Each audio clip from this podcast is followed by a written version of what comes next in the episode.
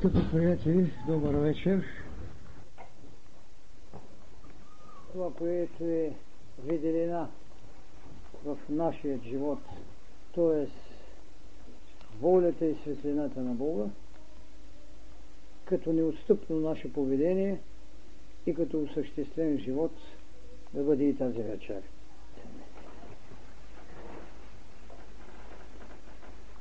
Благодаря на всички ви.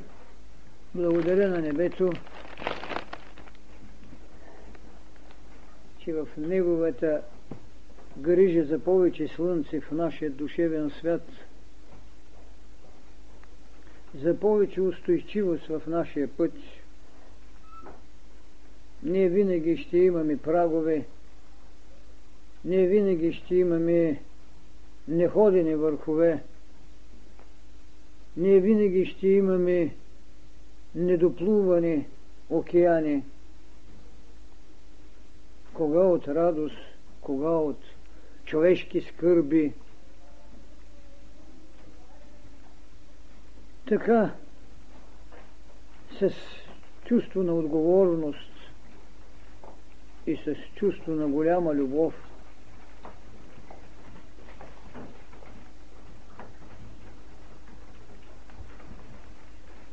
казах, че започваме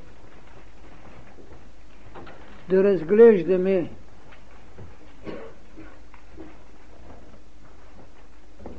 блаженствата,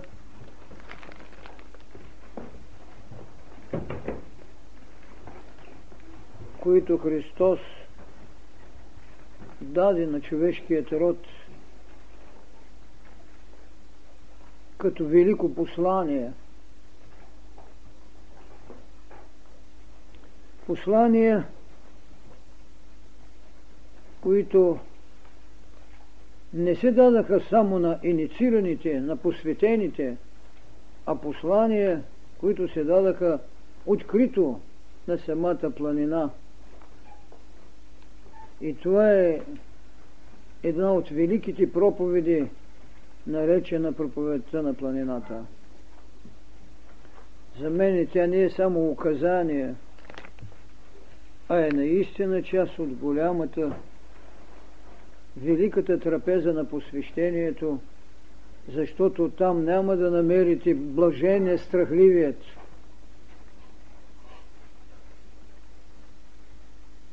Както във всички предишни религии, страхът и подчинението пред светлината и пред вечното. А човекът беше роден с вечната мисия да бъде Бог – да бъде син Божий. И както сме казали, той е един Бог в развитие. Тази вечер точно тези две блаженства, които ще се опитам да разкрия, дават светлина върху този въпрос. Едно от блаженствата, това е шестото блаженство – за което се говори, че са блаженни чистите по сърце, защото те ще видят Бога. Но преди да започна върху това блаженство, трябва да ви кажа, както обещах, че винаги ще казвам едни и същи неща при всяко блаженство, когато ще говорим, както и като беседи или като лекции, които обещах пред радиото на Бургас, това е думите, които са казали неговите ученици в признание на това, което им е давал до денец на тяхната велика посветена служба и на тяхното апостолско деяние казали ме Господи, те му казват, те се обръщат към Него. Господи, при кого да отидем? Ти имаш думи за вечен живот. Започвам винаги с тези думи, не за да станат наши обици, защото обиците може да ги свалят и в неудобни дни или в удобни часове, но влезлото в душата и сърцата ни знание никога не може да го махнете. То е като искрата съвест. Тя винаги светлее, колкото и силна да е тъмнината, и в момента, когато будността на съвестта е на лице, тази светлина да е пошепнала нещо. Така че тези думи, Господи, при кого да отидем? Ти имаш думи за вечен живот. Това е купнежът на човечеството, даден, вложен в неговата същност,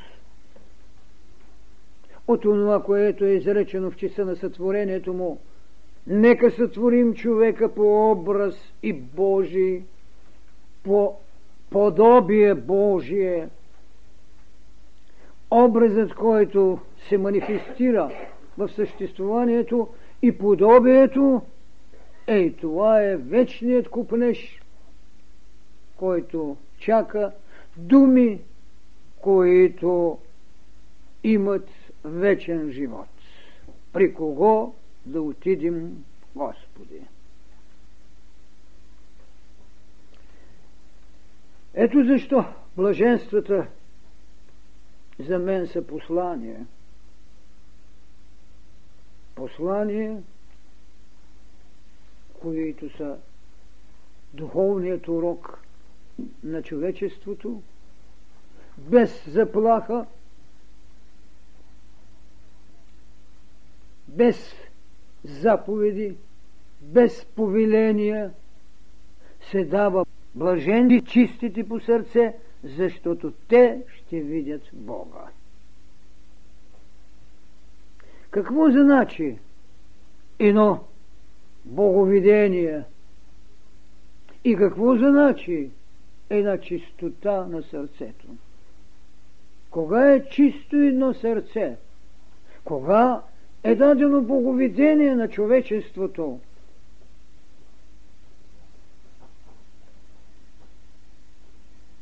Винаги, когато става въпрос за богоявлението, т.е. за един велик мистериален акт в космоса, когато се извършва една от първите мистерии на Христовото предназначение, защото той имаше предопределение да мине една подготовка и след това да осъществи едно предназначение, да даде на човечеството това, което няма заник и което ще бъде вложено в бъдните учения. Идеята за човекът, че не бива да мрази, че не бива да има враг, че човекът трябва чрез будността на любовта като знание и като светлина в пътя да намери прощение, човекът, който търси тези думи за вечен живот, не може да бъде в веригата само на своето кръвно родство. Тук е голямото учение на Христос. Свобода от кръвната връзка, не напъдване, не чуждение, а свобода. А свободата, която имате в своя избор, не е свобода да отречете своя род. И другото, за което казах като първо слово, никъде, никъде той не рече блаженни страхливите. Защо? Страхът като прак за боговидение е най-страшното, което намираме, особено в юдейската религия. Той донесе свобода по отношение този страх когато каза смелата, наистина чаканата дума за вечен живот, аз и отца едно сме. Стига да се постигне това което на планината им рече своите блаженства. Блаженни чистите по сърце. Именно чистотата на сърцето е онова, което ви дава правото на боговидение. И когато кръщението му се вършише, и когато гласът на проведенцията рече това е моя възлюблен син, над когото е моето благоволение, се извърши мистериалният акт на всемирното боговедение, за той и този ден е наречен Богоявление. Бог се явява, но се явява в една своя ипостас. Явява се под формата на гълъб. А тук Христос, който даваше битие вече на човечеството, рече блаженни, чистите по сърце, защото ще видят Бога. Ето и една иерархия на виждането. Едно преминаване от третата ипостас в първата ипостас.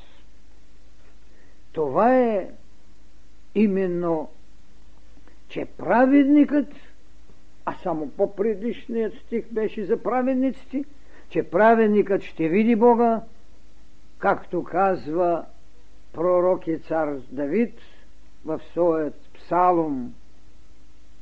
Пазете сърцата, казва първооснователя на монашеството в християнската църква, свети Антоний Велики. Пазете сърцата.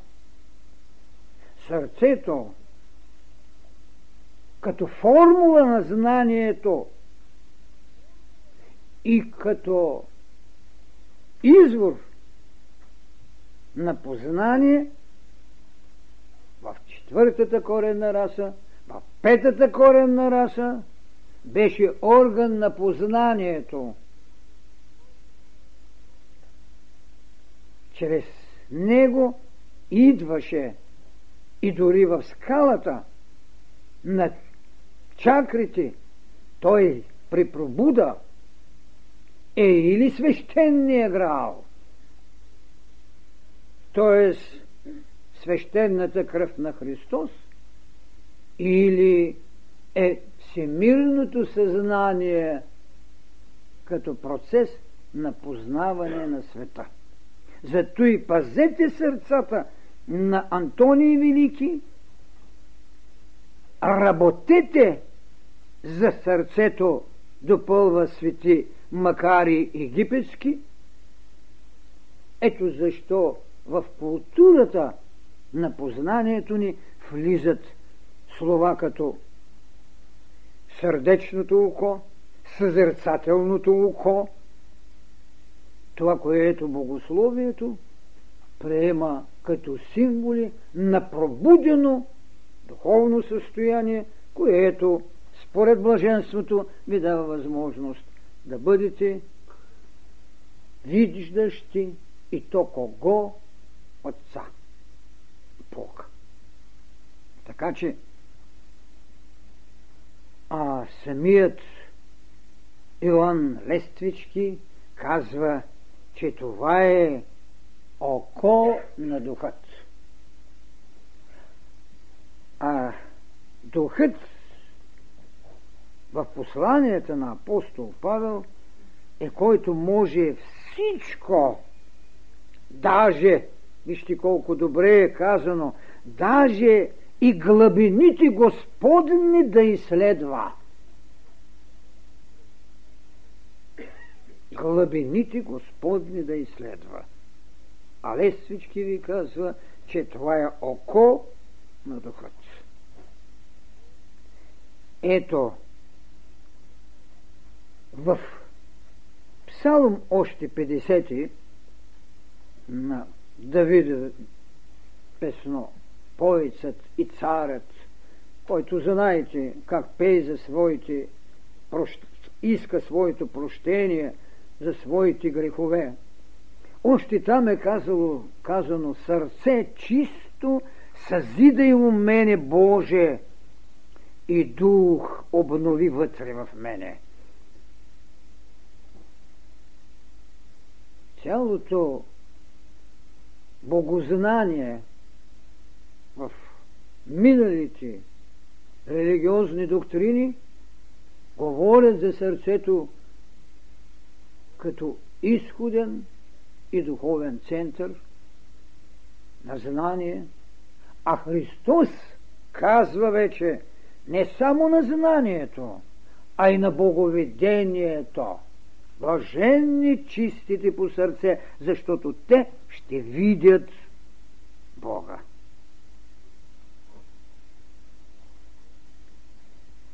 Даже нещо повече в богословието се говори, че този, който има чисто сърце, той се до ночи носи мантията на Аполони Тиарски. А какво е била тази мантия? Вижте колко много символи се употребяват, за да се характеризира пластоватостта на нашата възможност да виждаме Бога.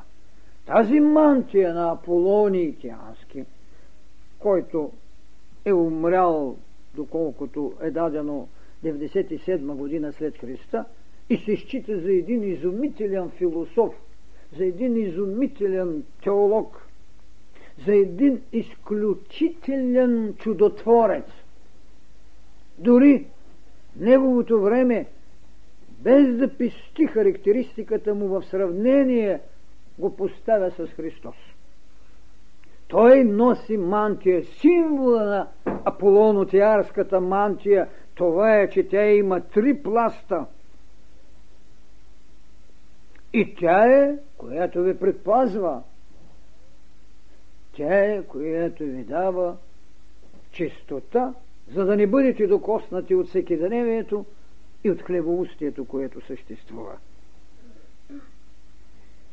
Така, дори в Бахагават Гита, когато дава своите съвети, Шри Кришна казва, истина ти казвам, не може твоето земно око да понесе блясъка на това съзерцание – ето аз ти давам божествено око.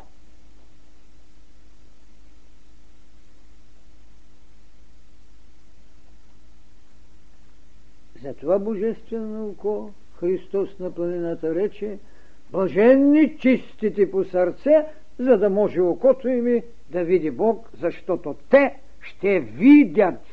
Ще видят. И той не казва, аз ще го давам като божество. Това не е награда на благоволението, което времето или дадена изповедност ви го дава. Вие трябва да си го направите. Вие трябва да го събудите. И вие трябва да го осъществите. Това е голямата разлика на учението на Христос в блаженствата, където няма нито награда, нито наказание. Не е казано какво наказание ще се даде.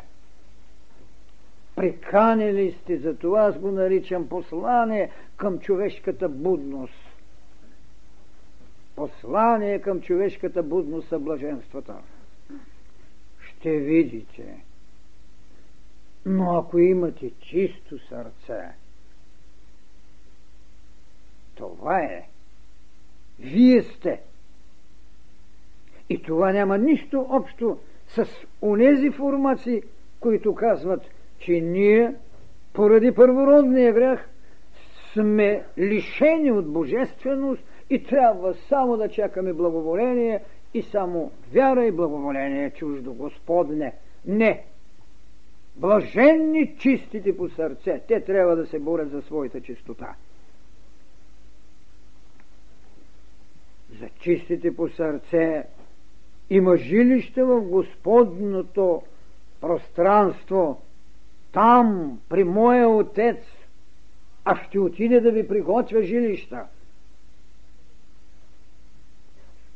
Защото казано е още в първото блаженство, блаженни нишите духом, защото те ще наследат Царството Небесно. Там те трябва да отидят. Чистите по сърце са тези, които могат да опазят и на заповед, които могат да приложат закона за любовта, защото казва, ако изпълните моите заповеди, сте мои. Ако сте пленници на вътрешната къвга,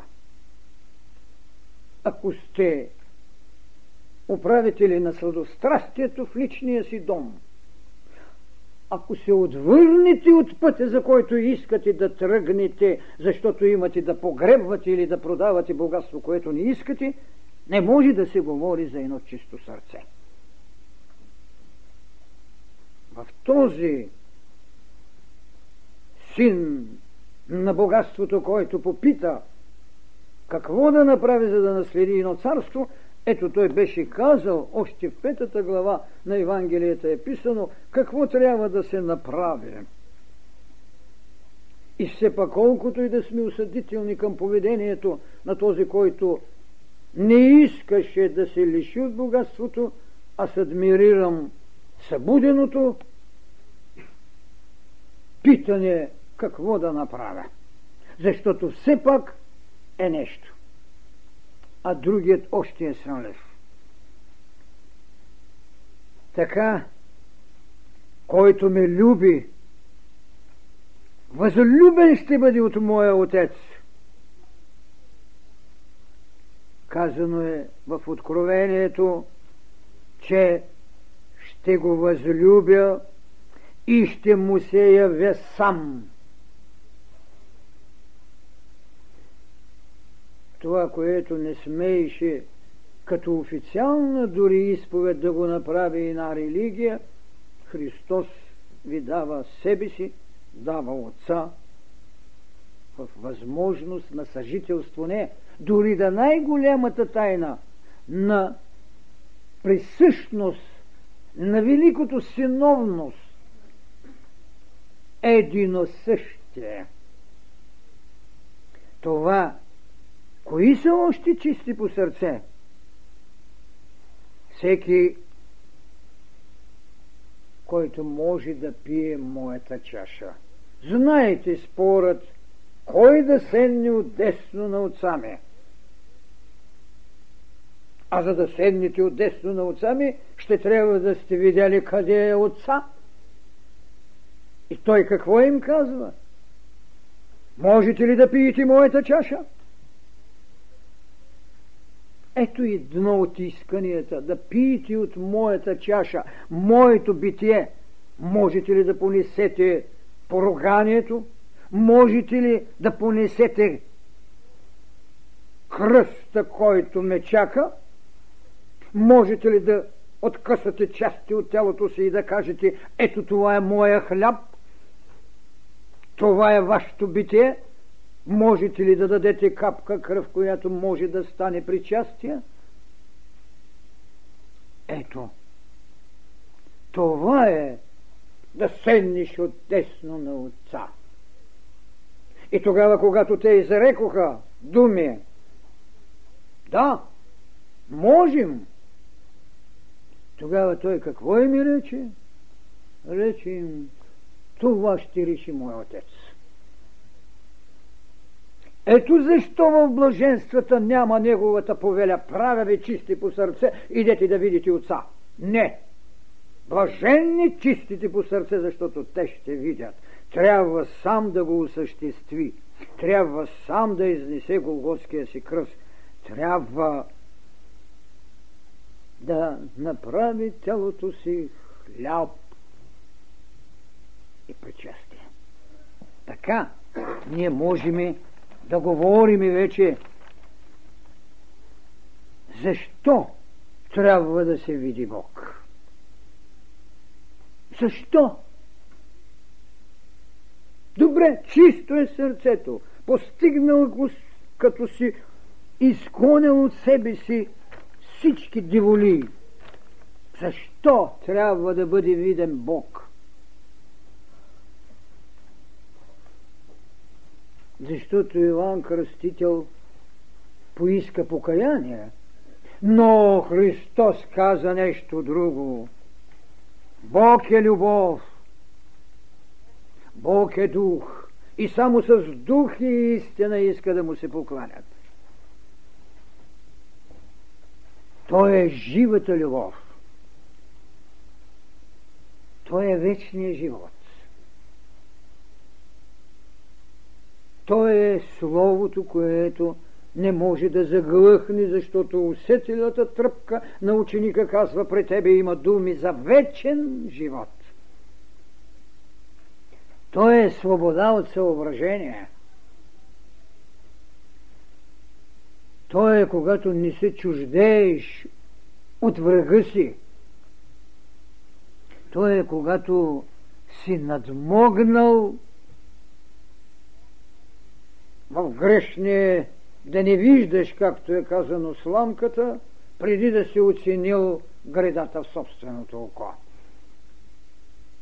Така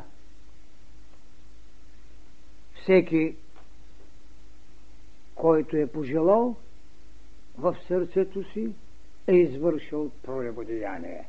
Пролебодеянието не е поведение само на плът, не е поведение само на сексуалност. Прелюбодеяние когато завидиш, че брат ти има по-щедра ръка, че съседът ти има повече добрина. И вие си спомняте, как казах, за приказката и притчата за блудния син. Ударението не е в разкаянието. Всеки от нас изпилява частица от своят дарба. Всеки от нас е жълъда на съмнението. Всеки от нас ще се върне, защото Той е добрия, благия Отец. И когато казват на Исуса, ти си благия, Той казва, не, благ е само моя Отец. И знаете в тази прича, че ударението слагам другади.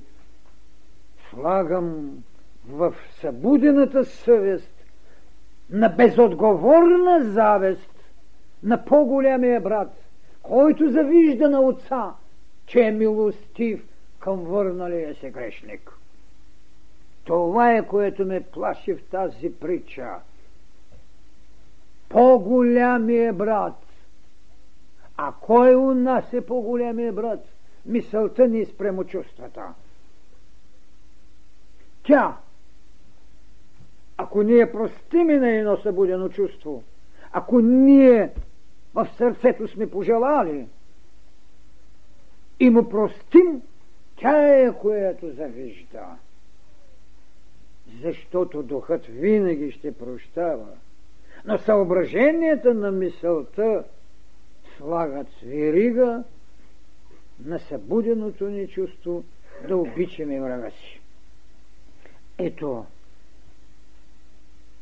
така е казано, ще го види всеки, който няма съмнение.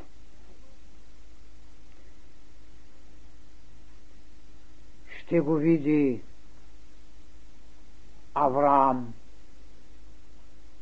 Ще види и ще чуе. Ето жертвата Аврааме. Ето я там овенът. Той. Той може да види. Дори един Яков в своето пътуване в стълбицата смени само вибрациите си, води една сънна битка, битка на своето емоционално, астрално тяло – за да смени вибрацията на името си от Якова на Израиля, но не е казано, че видя Бога. А тук ви е дадена пътеката как и с какво трябва да се види Бог. С чисто сърце. Сърце чисто съзидай, Господи, в мене и дух праведен да обнови моя път.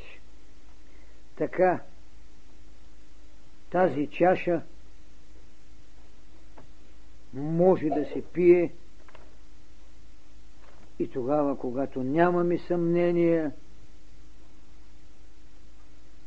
и тогава, когато сме занесли своят син в жертва пред един голям алтар. Кой е у нас синът?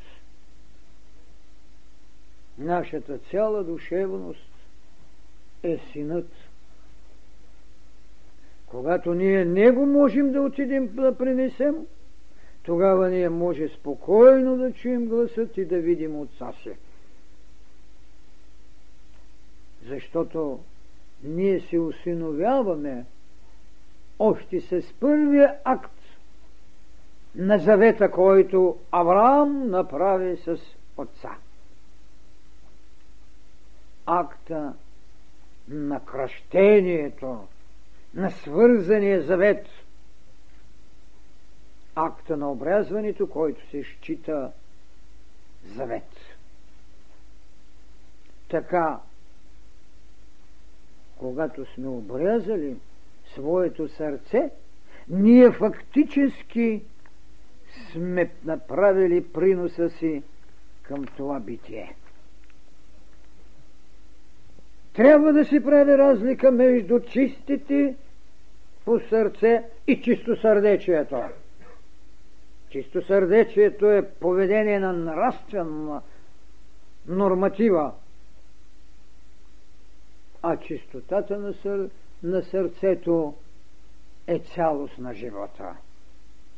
Всички други добродетели могат да сътрудничат, за да се направи този принос – но само едно поведение на сърдечност не е чистота на сърцето. Така че в това блаженство трябва да се разграничават системата на добродетелите, за които някои слагат блаженствата, и доктрината или дълбокият смисъл на посланието, което няма повелителен характер. Няма повелителен характер. Ако това послание го изпълниш, ти имаш това. Ако не го изпълниш, това. Докато в схемата на добродетелите, ако не си добър, ще отидеш в гената огнена да догориш за да плащаш първороден грях. Нещо, което, както знаете, аз не вярвам. Защото Христос опроверга тези тенденции с погрешно казвани и погрешно използвани изрази, внасящи вътрешен смут за една устойчивост, която чистото сърце ни дава. Този, който се гневи, е извършил грях. Това не е така, защото и Словото на Христа не е това. Който безпречинно се гневи. Тайната на това, което Христос даде, и това, което мотивира известни изповедания, за да се внесе чувството на страх. Защото един благороден гняв променя вибрацията ви. Това, там е бедата, а той рече, който безпречинно се гневи. И тогава вие показвате огледалото, за да може безпричинно гневящия се да се види, или ако сте повод на гняв, вие да получите своята възмезност за събудената съпротива, защото когато съдят Христос, един от свидетелите му удря пресник и той го пита, защо ме удряш? Ако съм виновен, докажи. Една Валенция, която се свързва с това, който безпричинно се гневи, върши гняв. Грях. Но който причинно се гневи, той е длъжен не да даде устойчивост, а е длъжен да даде познание. По този начин, чрез прощението и светлината на мъдростта и знанието, ние освобождаваме една бъдеща гневност на малкото знание в човешкото поведение. Отделен е въпроса за злобата. Това е нещо вече много пакосно. Тя не може да влезе в битие. Тя е вън от всеки цикъл. Така е създадена идеята как човекът да направи своята промяна. Вложената възможност да осъществи предназначението си. А вложената възможност беше не образът, а подобието. И когато трябва да направи подобието си, той трябва тези девет блаженства да ги осъществи. И така ще има възможност да види Бог. Другото блаженство, което е стълба от общата стълбица Якова, както наричам, човекът трябва много устойчиво да е изчистил сърцето си, за да направи другото стъпало, което е блаженство на миротворците. Там е казано Блаженни миротворците, защото те ще се наричат синове Божии. Вижте колко голяма е дистанцията между това да видите Бога и между другото да се наречете синове Божии.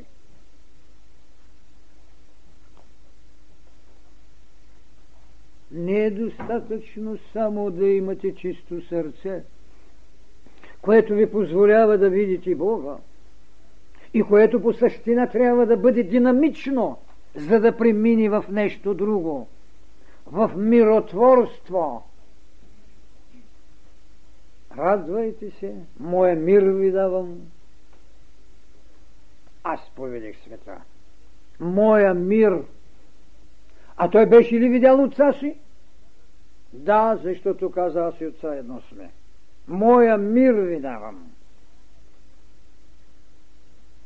Ето, това е блаженството, което в своята динамична скала ви отвежда към все по-съвършенното и все по-цялостното от боговидение в богосъщност, от правда към любов, от любов към мъдрост, от мъдрост към истина, от истина към свобода, която е единство с Него. Блаженни миротворците, защото те ще видят, те ще станат синове Божии. Ще се нарекат синове Божии. Така че миротворството е плод от боговидението. От клона на боговидението расте плодът на миротворецът. Какво значи това? Това значи да нямате враждебност вътре в себе си, да нямате зломислие, което люпи и хидните, за които Христос говори към книжници и фарисеи. О, и хидни! О, въросани гробници! Това значи да нямаме родство с това, което той нарече фарисеи. Да сте се освободили от тяхната клевета, от тяхната хула, от тяхното желание да ви разпнат, защото в послишното той ще каже благославяйте тези, които ви гонят, прощавайте на тези, които ви клеветат. Това значи да дадете път на чистотата, когато може да кажете простете им, те не знаят какво вършат. Тогава вие сте син Божий. Това значи, че вие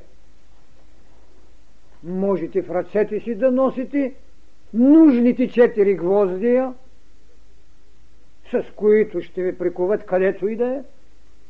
Това значи, че вие копието на своята мисъл може да я подарите на който има дързостта да пронижи сърцето ви, защото от него ще направи свещения грал, а вие ще бъдете наречен Син Божий. Това аз наричам да сградите в себе си дом на миротворството. Простено да им е, простете им, ето ви гвоздите, ето ви копието.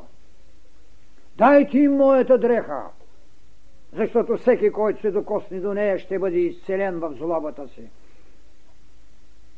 Това е да сградите дом на миротворството в себе си, това е да потърсите идеята за единството. И след това седналите от десно на отца да се наричат единосъщни с отца, само че в градация на ипостасност първа, втора.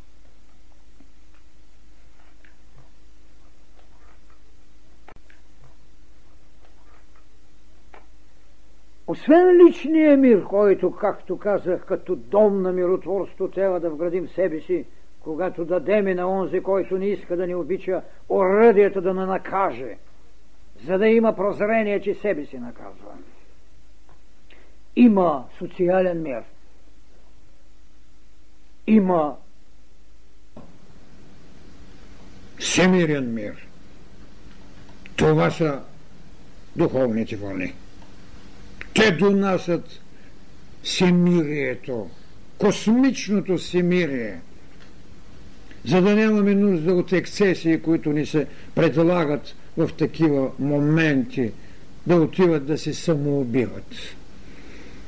Някъде да има в посланието му идете да се самоубиете, за да, за да станете и да видите Бога.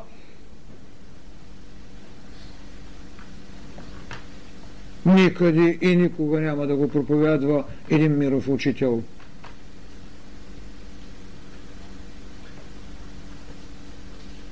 Ипсен има една драма, която се нарича Когато ние мъртвите се пробудим.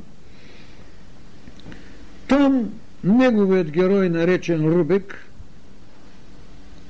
среща в своя път Ирена, което преведено Ирина, разбира се, различни са гласните, значи мир –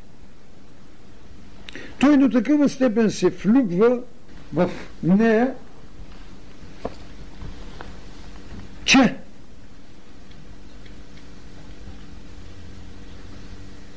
губва ума и дума, както се казва, и с едно вътрешно вдъхновение изваива една великолепна статуя, статуя на Ирена, на мира. Но няма смелостта няма дързостта, може би няма чисто сърце още, за да принадлежи на това велико дарение мир. И започва да отбягва и среща в своето всекидневие Майя. Иллюзията, заблудата и я прави съпруга, което правим всички.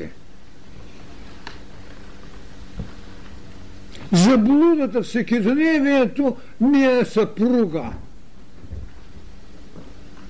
Това е и трагедията на човешкият род, въпреки дадените закони, въпреки дадените послания, въпреки дадените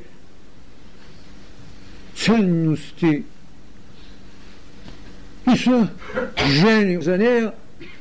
Е, разбира се, човек и от всекидневие се уморява и от заблуди се освобождава. Но вече на заник слънце озарение, алеят морските вълни. Но, освободен от своята мая, той тръгва да търси и намира отново Ярен. Макар и вече на ската на своя живот. Оженва си за нея и в величието на този велик трепот той губи личния си живот. Това е за което съм казал. Благодатно е, когато сте капка в океана, а не капка на отделното лично цвете. Защото всеки океан се състои от капки, но това е океана на еволюцията, от която човечеството ще върви. Да имате в закона си задължението да се служи на еволюцията. Заскитват по върхарите на света. Преспата сняг ги засипва с думите пакс вобискум. Мир вам! Една такава песен, едно такова търсене за мир вам, за този мир няма възраст.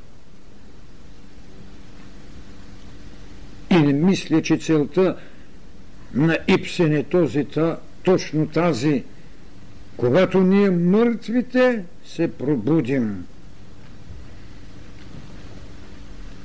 Той беше казал, оставете мъртвите да погребат своите мъртъвци. Мъртъвци. Оставете мъртвите да погребат своите мъртъвци. Ето това иска да ни избави с този вечен знак Пакс вобискум мир вам. Така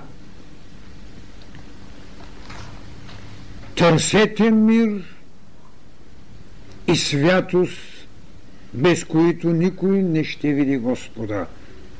В посланието на Павел към евреите е казано освен мирът, който чистото сърце може да ви даде, има още едно за тази велика тайна. Това е светостта. Светостта. Мир и святост. Това е пътя на миротворците. Това прави хората синове Божии. Това е онова велико дело, което те казват опус майора – великото дяло, което се прави, когато владеем седемтя ключа, наречени Соломоновите ключове, тайните символи, чрез които учителят дава наставления, думи, които са ключови, които ученика трябва да опита, всякога трябва да опита да отворе някой от своите съкровища, някой от своите жилища. Когато Христос казва, при отца ми има много жилища, отивам да ви приготвя, той не казва ли на същия човек, ти си дом Господа? Нямаме ли у нас жилища? Имаме жилище на физическото си поле, жилище на своето астрално тяло и поле, жилище на своята мисъл, жилище на своето откровение. Не е ли пълна земята точно с тези ценности? И именно тяхното овладяване с седем луча, с седем действия те правят. Ключовите. Така наречения черен и бял лебед, първи и втори ключ, те, свързани с великата тройка, която човекът, който иска да намери миротворството, трябва да вложи в своя път. Сфинксовете, които се отразяват, двата сфинкса, които се отразяват три пъти в реката Нил, в те нехните води. Това отразение на тези два сфинкса са двата тока, двата тока на звездното сияние – а кое е звездното? Астромът или тези, които познават вътрешната структура и анатомията, как получаваме енергията, прана или сила за жизнено живеене или вид виталис, както е наричат биолозите, именно Ида и Пингала и тези, които се занимават с системата на логическите тайни знаят за тези два канала. Тези два тока, тези ляв и десен, Ида и Пингала, плюс и минус, лява нозра и десна нозра, по които минават тези храни на праната, а централния канал, знаете, че това беше сушимна за така наречената свещена сила Змея Този ключ трябва да го владее оня, който иска да бъде миротворец. Другият ключ, това е бронята на Марс. Вижте колко врати трябва да се отключат. Как нишката на Арианда в лабиринта ни е нужна. Как всичко това ни го е казвал той. Бронята на Марс се състои ето пак от три метала. Тя ви пази от всякакво посегателство на отровна стрела – на зломисленикът, на клеветникът. Тези три метала са мед, желязо, калай. Алхимията, как ги нарича? Мета, това е любовта и преданността. Желязото, това е духовната ни воля и сила. К... Калаят, това е правдата. Ето ви сигурност и вътрешна устойчивост, за да можете да избегнете всяко злостовство.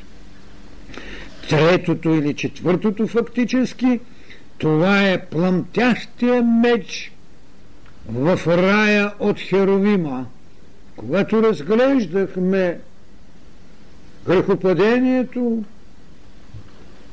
когато бяха изгонени Адам и Ева от своето райско обиталище, на вратата се постави херовима с пламтящия меч, който има три блясъка и който носи или върви по два пътя за победа на седемтя властници в ада, откъдето трябва да се изведем.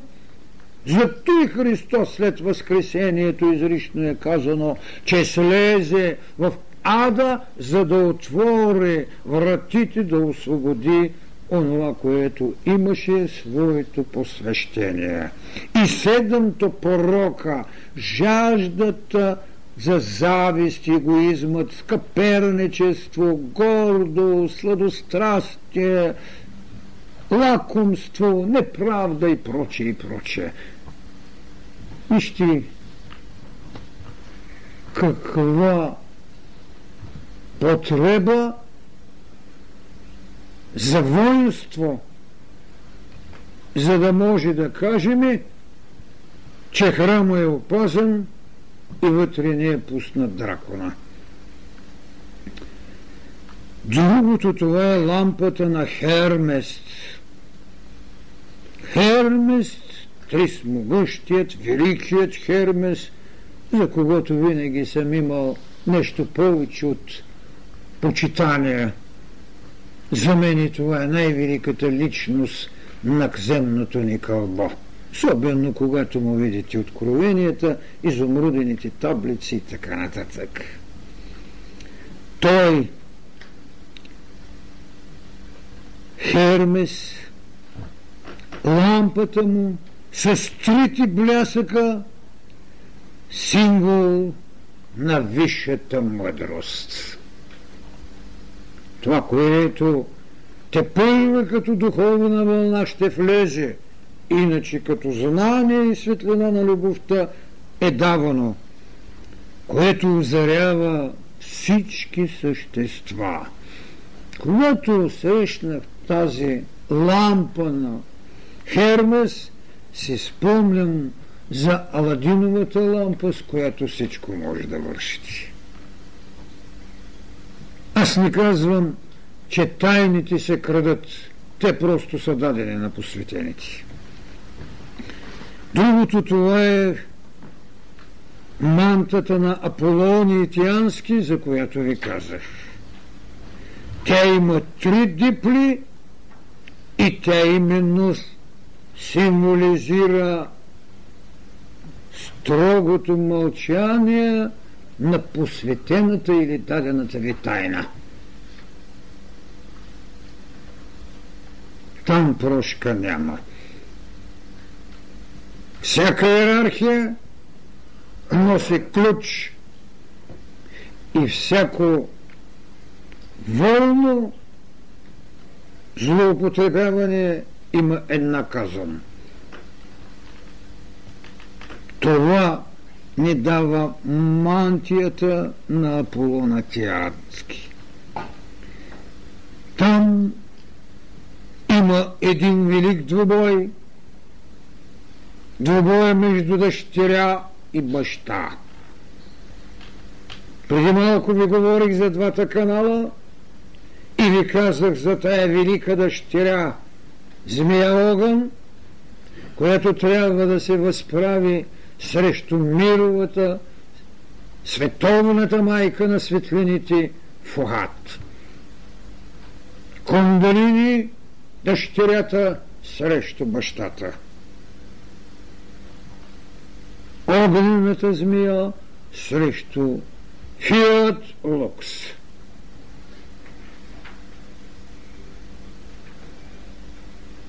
И последния ключ, за да се влезе в храма, в думът на миротворството, това е хералдическият жезъл или жезъла на патриарсите, това, което когато говорих на времето за Хермес, говорих за него е като цей, жезълът. Този жезъл се състои също тъй от три колена, от три части. Той, значи, също е троичен символ. Разкрива властта над четиримата власт, която не казва името си. Тази тайна се пази в Малтийския храм на посветените. Разбира се, че има, които я знаят. Но не се казва всичко. И всичко това, когато сте могли да приготвите това жилище, трябва да си послужите с така нареченото понятие философска сол, което значи мъдростта. Това, което се опитваме лекции, беседи, списания и прочие, по като причастие да даваме вече. Философската сол, мъдростта.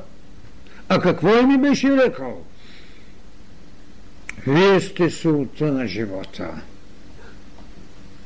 Вие сте султа на живота. Ако обесолеете, какво? Ето, седмото таинство е философската сол. Блаженни миротворците, защото те ще се нарикат синове Божии. Да бъде. Ако има въпроси, ще се опитам. Ако няма, благодаря ви.